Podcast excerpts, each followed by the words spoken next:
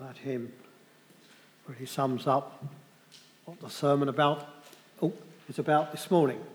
It is Take Time to Be Holy, or the title I've given it is Walk in Him.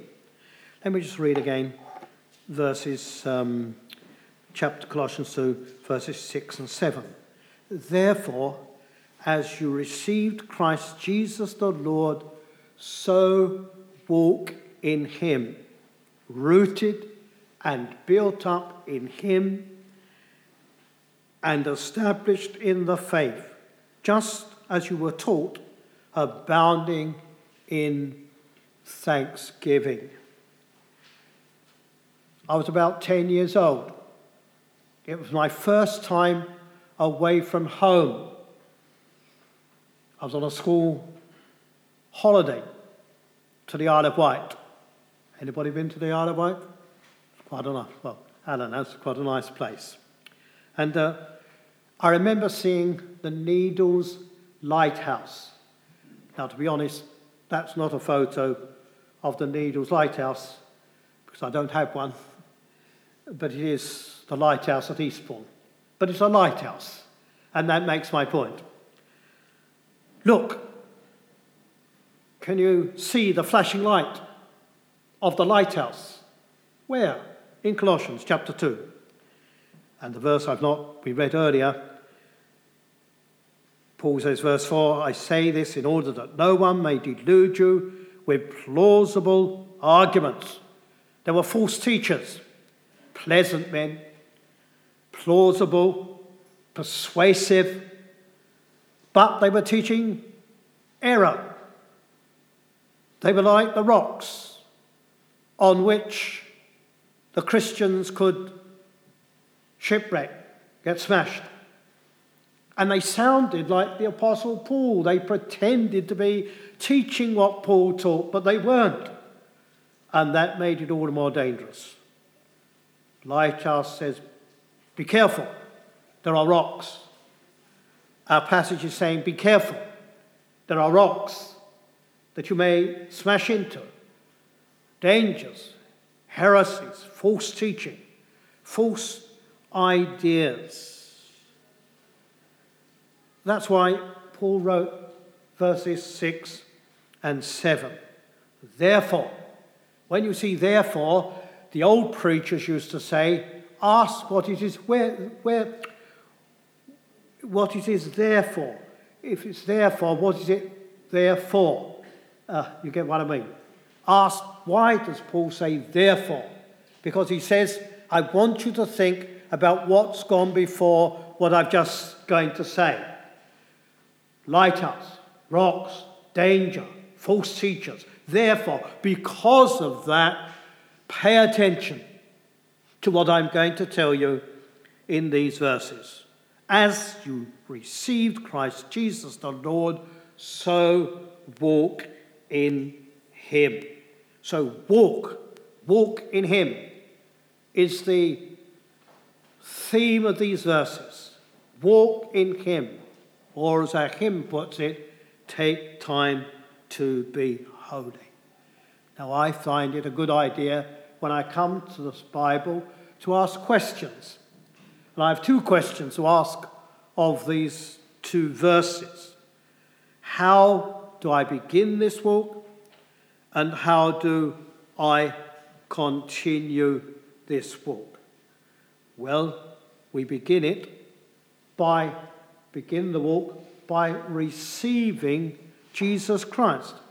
Therefore, as you received Christ Jesus, you received him. That's how to become a Christian. That's how to start on the walk towards heaven as you received him.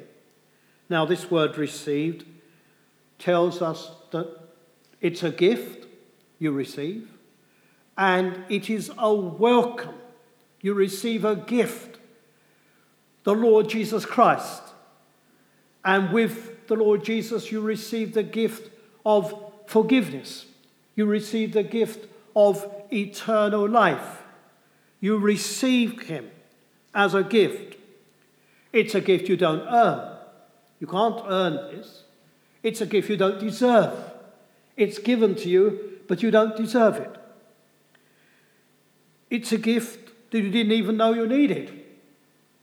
You thought, I'm okay with my life. I don't need Christ. I don't need all this gospel stuff and religion. But then God's Holy Spirit began to talk to you in your heart, in your mind, and began to realize, well, I'm a sinner. There's something missing. There's something wrong. I do need the Lord Jesus. I do need the gift that God is offering to me. So, have you received God's gift? God says, Here's a gift. It's my Son, the Lord Jesus. Do you receive him? If you've not received the Lord Jesus, then you are not a Christian at all. You have not started on this walk towards heaven. Now, when you're offered a gift, it is an insult, isn't it, to refuse that gift? Someone says, Here's a gift. Soon be Christmas, won't it? Sorry to remind you of that. Soon be Christmas. And people will give you presents, gifts. Now, just imagine when they gave you a gift. Oh, I don't want all that. Take it away. Aye, you open the pack. Oh, I don't want that. Throw it away. Now, whoever gave you the gift would be insulted, wouldn't they? Imagine it was your husband, your wife, your mum, your dad, son, daughter. No, I don't want that. They be insulted. And here's God giving you a gift that you don't deserve and you can't pay for, you don't have to pay for, and He says, Take it, and you're refusing it. Oh, I don't want this, Jesus. I don't want this. I'm okay with my own life. I don't think I need to be converted. I don't think I need to become a Christian. That's an insult to God, the great God who made the world, the great God who is glorious and holy. That's a very serious matter indeed. So, receive, says Paul. That means you receive the Lord Jesus as a gift. But there's another point, part to it. It means a welcome. Someone gives you a present. You welcome that present, don't you? Because of who has given it to you. And to receive the Lord Jesus Christ is to welcome him. Your house, your, your, your life is like a house. It's a house that's dirty and filthy with the cobwebs of sin. But the Lord Jesus comes in. He throws open the windows, cleans up the house, gets rid of the cobwebs, gets rid of the sin. Darkness, uh, light dispels the darkness the uh, purity replaces uncleanness. So your life's like a house. Christ comes in, changes, cleans up the house. You become a Christian. This is what it means to receive the Lord Jesus to accept Him as a gift and to welcome Him into your life. Of course, there are keys You've got a door to a house, there's keys, isn't there? What are the keys into this house? So that Christ will come in. There are two keys repentance and the key of faith. Repentance means a deep, deep sorrow, contrition in your heart that you have sinned against God who is holy. And a turning away from that sin towards the Lord Jesus Christ. A deep, deep sorrow that you have offended a holy God. Faith is the other key. Faith is to trust the Lord Jesus for the pardon of sins. It is to stretch out the hand and say, Lord, I receive you. Oh God, I receive your gift. Oh God, I trust in Christ and Christ alone for the pardon of my sins and for acceptance with you. We were talking about the good man who was bad and the bad man who was good. The good man who thought he was good, God said, No, I reject you, because he was trusting himself, not in Christ.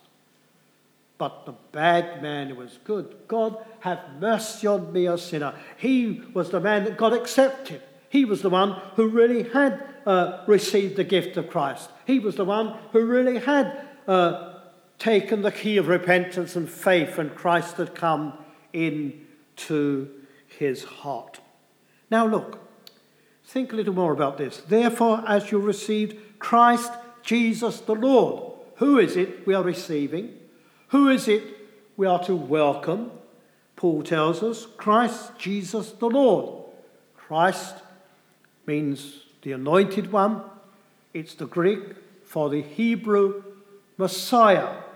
All through the Old Testament, right from the time when Adam and Eve disobeyed God and brought sin and death, sorrow into the world, ever since that time, God had been saying, I will send a Savior, Messiah, Savior.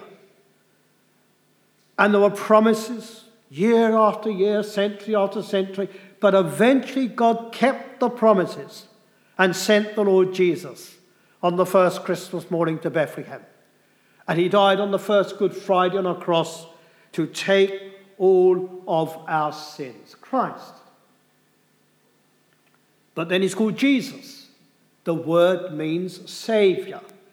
The angel said to Joseph, uh, You shall call his name Jesus, for he shall save his people from their sins. It means Savior. Why do we need to be saved? Rescue, because of our sin. Imagine there's a burning house. And people are crying out from the windows. What will you do? Well, they need to be rescued. Ring the firing, uh, fire brigade. The, the, the, the fire engine comes from Potton to the house and ladders up, get the men out, put the fire out. We are in danger of an eternal fire. But Christ comes from heaven to rescue us save us. That's salvation. That's why he came. He came into the world to save sinners. And Lord, Christ Jesus, the Lord, means he's God. He is God in a human body, God to be worshipped. He is the Lord. And that means he must be Lord in your life. You can't have Jesus as Savior and not as Lord. He is both Savior and Lord. You can't have one or the other without the other. So, He's the Savior, you trust Him. He is the Lord, and you delight to serve Him. So, the question then is how do I begin this walk? Received. You receive Christ as a, a gift, you welcome Him into your life you take the keys of repentance and faith, you receive Christ Jesus the Lord. Now let's ask another question. How do I continue this walk? I think I should have another thing to come up. Where do I point it? Right, what we got there? Ah, I'm jumping ahead of myself. Two questions. There we are. The two questions are uh, how do I begin this walk? And how do I continue this walk. Now let's see where we are. Right, there we are, a gift, and it's you welcome him. That's what that word receive means. I was forgetting where I was. Never mind. Doesn't matter, does it? Where we are. So, how do I continue this walk? And there are three bits to this. How do I continue this walk? Look at the text, if you have it open there with you. Therefore, as you received Christ Jesus the Lord, so walk in him, rooted and built up in him, established in the faith. So walk, walk, walk suggests pilgrims on a journey, a journey towards heaven. And uh, pilgrims reminds us, pilgrims are going somewhere. It reminds, reminds us that life here is just for a brief time. We are going to a place which is eternal. John Bunyan, in his Pilgrim's Progress, written here in Bedford prison, tells us that uh, we're like pilgrims. We're on a journey to the celestial city, to a world of joy and peace and holiness and happiness. This world, time is brief. This world is just for a brief time, but there is an eternal world, and that is where we are going. And one day we will live in a, with a sinless soul, no sin in us, with a new body on a new earth.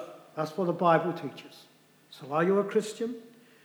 Are you on this journey? You have a wonderful future to look forward to. Oh, when you're perplexed, problems, difficulties, can't life be hard? Isn't it difficult sometimes to be a Christian? Just think, I'm a pilgrim. This is not my home. I have an eternal home. Oh, I shall see Christ, Jesus, the Lord, one day and be with him forever. This word walk also suggests that you're making progress. I'm standing still. I'm not going anywhere, am I? But afterwards, I put on my mask and I will walk. I'll be making progress to the chapel door, church door, across to my car in the field. You're walking, you're going somewhere, you're making progress. And in the Christian life, you are to be walking, making progress, not standing still. You must not stand still. You must be making progress, becoming a better Christian, coming closer to the Lord Jesus Christ. So it makes you make progress. It means you've got a direction. When I walk out of the church, I know where I'm going. I'm heading for my car, and I'll get in my car up the A1 and back to Welling where I live. I know where I want to go. You must have a direction. You know where you want to go. You want to get to heaven. You want to be the best Christian you can. You want to make progress as a Christian. You want to be growing in your understanding of the Savior and the Bible. You've got a direction. You know where you're going. You're not wandering around aimlessly, hoping that something good will turn up. No, no, not at all. And then we ought to note that um, he says here, walk in him. That's very important. Walk in him. Our walking companion through life is the Lord Jesus Christ. When you go for a walk, it can be a bit lonely if you're all by yourself, can't it? But isn't it nice when you go for a walk to have somebody walking with you? That's good, isn't it? And you can chat away as you go, walk, and it's enjoyable time. And through our lives, the Lord Jesus Christ is always with us. We can't see him, but he's always with us. Now, when you're walking, you talk to one another, don't you? And you listen to one another when you're walking with the Lord Jesus, you can talk to Him in prayer. And you must do that. You won't grow as a Christian unless you're praying every day. And just as we talk to one another and listen to one another, so with Jesus as our companion, we listen to him as we read the Bible. The Bible is God, Jesus speaking to us. And you need to be reading or listening. You can listen, of course, now on the internet, on your iPhone. You can be listening. If you're not so good at reading or don't like reading, you can listen. But it's important to fill your mind with the Bible because it's God's Word. It's not just any book. And if you want to grow and walk as a Christian, then you must be filling your mind with the Bible, doing what the Bible says. If the Bible says don't do something, you don't do it. So the Lord Jesus is walking with you. We read in the Bible of two men who we're told walked with God. There were lots of others, but two especially. A man called Enoch. He walked with God over 300 years. Men lived a long time, and women a long time in those days, and this is right back in the book of Genesis. He walked with God. It means he kept close to God. He enjoyed the company of God. And we read that Enoch walked so long one day with God that he walked into heaven. God said, Well, you're near my home. Come inside now. So Enoch didn't have to die. He walked straight into heaven. One day we'll walk into heaven too. There was another man called Noah who built the ark. We read that Noah walked with God. He walked with God. People laughed at him. What? Build an ark? Don't be daft. Spoke about rain. They'd never seen rain. Oh, Noah, you're a bit funny in the head. But he kept on building, he kept on preaching, he kept on calling them to repentance. He walked with God, and God rewarded him. And now he is with the Lord, he is in heaven. So keep close to the Lord Jesus Christ. Now, there's an important thing to notice here walk in him. Why not walk with him? Why walk in him? Because it speaks of Christ being very close to us. In actual fact, in chapter 1 of Colossians, Paul says, Christ in you, the hope of glory. So by God's Spirit, He lives in us. And because He lives in us, He will give us the power to keep walking. And because He lives in us, whatever we face, what trials, what false teachers come at us, we can keep on walking because Christ is not only with us, but in us by the power of His Holy Spirit. So we are pilgrims who are walking, and we have the example of Enoch and Noah. But there's this word rooted. Rooted speaks of. Uh, uh, hang on, I've gone too far. I need to go back. There we are, rooted. And you can see trees rooted in Him. So it's the picture of a tree that's got its roots deep into the ground. You see some old trees like oak trees. The wind comes blowing at them, there's storms, other trees have fallen down. But there's a tree that stands. Nothing can uproot it, nothing can blow it down. That's the Christian, rooted deep in the Lord Jesus, rooted deep in the Bible, rooted deep in the habit of prayer. There's a person, a man, woman, who cannot be blown down, rooted like a tree. In John 15, just before Jesus died, he said, I am the true vine, you are the branches. And he teaches us in John 15, go home and read it sometime, John 15, that the picture of the true vine means we receive our life from Jesus. As the vine receives life, uh, the branches receive life from the vine, the trunk, so we receive spiritual life from the Lord Jesus Christ. And the way to keep vibrant, lively, progressing, and growing as a Christian is to be deeply rooted to Christ. As the branches keep to the vine, so we must cling like branches to the Lord Jesus Christ. Sometimes you see old houses with ivy clinging into the bricks. Have you seen those houses? And they get usually beautifully red in the autumn time. And we've got to be clinging to Jesus. We must not let go of Jesus.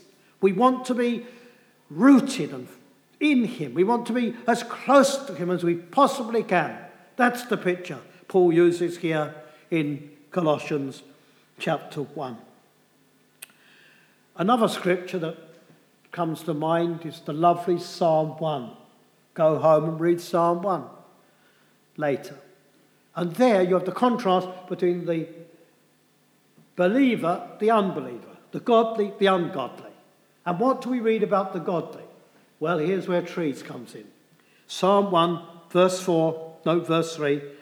He, the Christian, is like a tree planted by streams of water that yields its fruit in its season and it does not wither.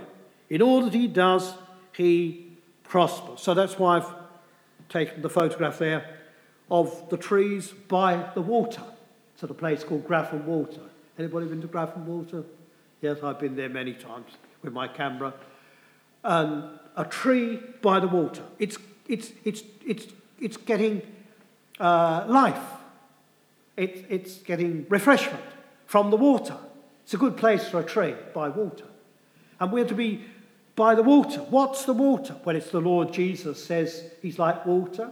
It's the Bible, which is like water. It's the Holy Spirit, who's like water running into our lives, keeping us fresh, keeping us growing. So, to be growing as a Christian, you need to be rooted deeply in Christ, deeply in His Word. Uh, and a good way to grow us and walk and grow is to be with Christians as much as you can. Whenever the place is open and there's Christians meeting, be there. Whenever you've got an opportunity to hear the Bible explained, be there. That's the way to walk. It's the way to grow. It's the way to continue as a Christian. So, rooted. But then look, he says, so walk in him, rooted and built up in him. There's another great picture. Walking, rooted, built up. And there I should have a picture. Built up in him, established in the faith. The idea here is of a, of a, of a house. Uh, that's, um, that's Wimpole Hall, seen from the air. One day a friend took me up in his aeroplane, and with the camera I could look down on Wimpole Hall and take a photo. I, I was quite pleased with that photo, scratched my big head. But I thought that reminds me of the Christian. Built, we're like a building with good foundations. So Wimpole Hall's been there many years. I don't know quite how many years, but a good many years, and it's still there. And we are to be like buildings with a good foundation. The foundation, of course, is our Lord Jesus Christ. He's the builder, He's the foundation. Now, sometimes when people start building, they run out of money and they never get, it never gets finished. But God says that the work He's began, the building He has started, you and me, Christians, with ongoing work, but He will never, ever run out of money, run out of energy. He will continue the work. If you're a Christian, it's like God is building you. And God will complete the building until you reach perfection and He brings you into heaven. So we're a building built, and uh, we are like a temple. Other Bible passages say that the Christian is like a temple, not just a house, but a temple. And we're living stones in the temple that God is adding to his temple. Every time someone becomes a Christian, it's God adding a stone to his temple. Sometimes the stones have to be, in the old Bible days, when it was uh, rocks rather than bricks, they had to be chiseled so that they would fit into the temple.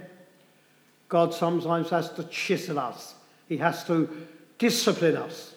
Sometimes we go through tough times because God is teaching us, and we learn through those tough times lessons we cannot learn when life is going nice and easily and smoothly.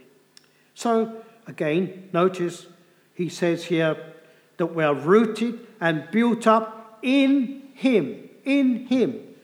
That's very important. Christ is the foundation, the cornerstone that binds all the other stones together. So are you built on the foundation of Christ? Jesus told a parable. You remember the story of the two builders? Here's a man building his house on sand. Oh, I'm going to have a wonderful house. I'll get up this house so quickly. And here's this other man digging the foundations, building his house and taking such a long time about it and making such a fuss about it. Look, I've got my house up. While the other man is still building, but he's getting the foundation right. Then when the storms come, you know the story. The house on the sand falls down, but the house on the rock stands firm. The man who builds on the sand, or the woman, young person, is the person who's building their lives on their own ideas, their own opinions. But here's the man, woman, child, young person building their life on a solid foundation, the Lord Jesus Christ. When the storms of life come, trouble, disaster, suffering, bereavement, grief, the Christian stands firm because he's on the right foundation. He's like the tree that stands, doesn't get blown down. He's like the building that doesn't get uh, destroyed because he's on the foundation. And it's also important to notice that he says there that established in the faith just as you were taught. What does that mean? The faith there is the Bible. It's what you've been taught. The Colossians have been taught by a godly man called Epaphras. We read about him chapter 1, chapter 4. Epaphras had taught them the word of God. And through that, they'd become established. They'd become Christians. And now Paul wants them to walk and continue as Christians and make progress as Christians. And, and, and uh, there's a sense in which we build on the foundation a godly spiritual life, established in the faith just as you were taught.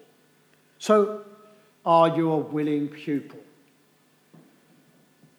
You go to school, take your exams, and finish. Some of you I know were glad to see the, to the end of school, weren't you? Thank goodness that's over. But in Christ's school, we never ever leave. There's never an end of term. There's never a graduation ceremony. We're always in the school of Christ. Are you a winning pupil? So you listen carefully to the preaching, you read the Bible or listen to it or talk to people who can explain it to you. You want to know more and more and more, and you can never, never know more, know enough. Some people, Sunday's a drag. Oh, but you should look forward to Sunday because it's the day when you meet with Christians, it's the day when you're going to be taught and hear more about Jesus, more about His Word, more and more about Jesus. That's what you want if you're a Christian. If you understand this text, that's what you want to be more and more like the Lord Jesus. So, if you're to avoid being smashed on the rocks, remember the story of the lighthouse at the beginning, then be good scholars, good pupils, be rooted, built up, established in the faith, just as you were taught. What about this last bit of the text? Abounding in thanksgiving. Uh, whoops. Oh, there we are. Abounding in thanksgiving. So that word abounding means it's like a river. We're back to rivers again. A river that's overflowing. It's overflowing its banks. What does Paul mean then, abounding in thanksgiving? He means you should be overflowing with praise to God. You've got so much to praise God for. He saved you. He's given you this gift of the Lord Jesus and eternal life and forgiveness. He has saved you, He's changed you, He's given you a wonderful new destiny, heaven. It's to, to come. And He promised to be with you in this life, give you comfort and strength, answer your prayers. You've got a glorious Savior. Oh, should you not praise Him? Should you not be overflowing like a river with praise to this great and glorious Savior? Oh, yes, you should.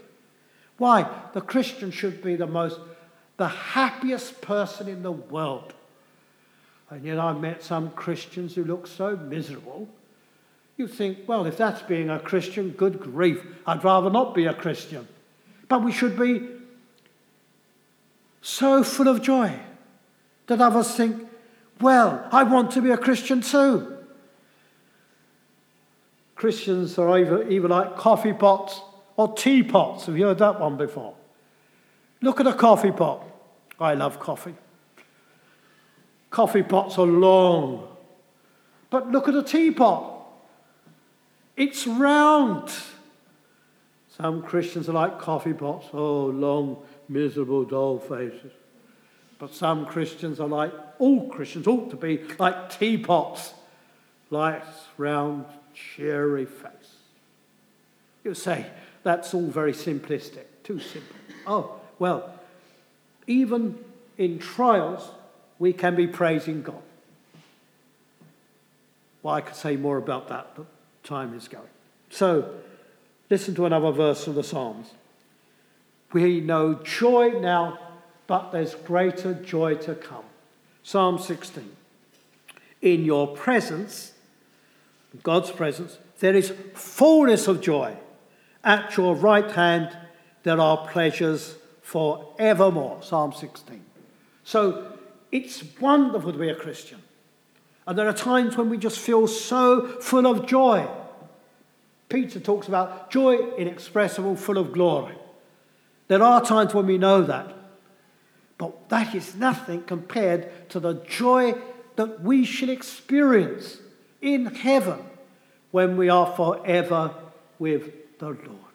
Are you looking forward to that? You ought to be.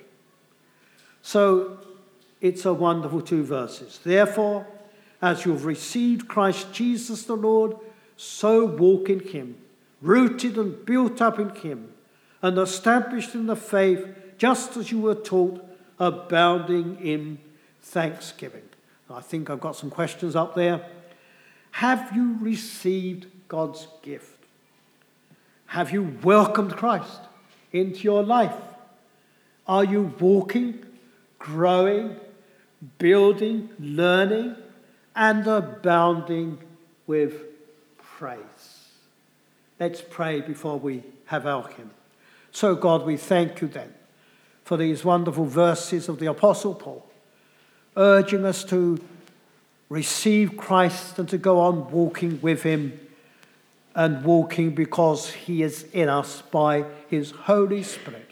Lord, that we might be awake as Christians, that we might be alert to false teachers, to dangers, that we might stand firm like trees and buildings in the storms of life.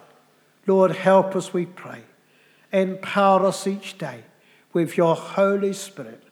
Fill us with your joy. May Jesus become more real and more precious to us every day.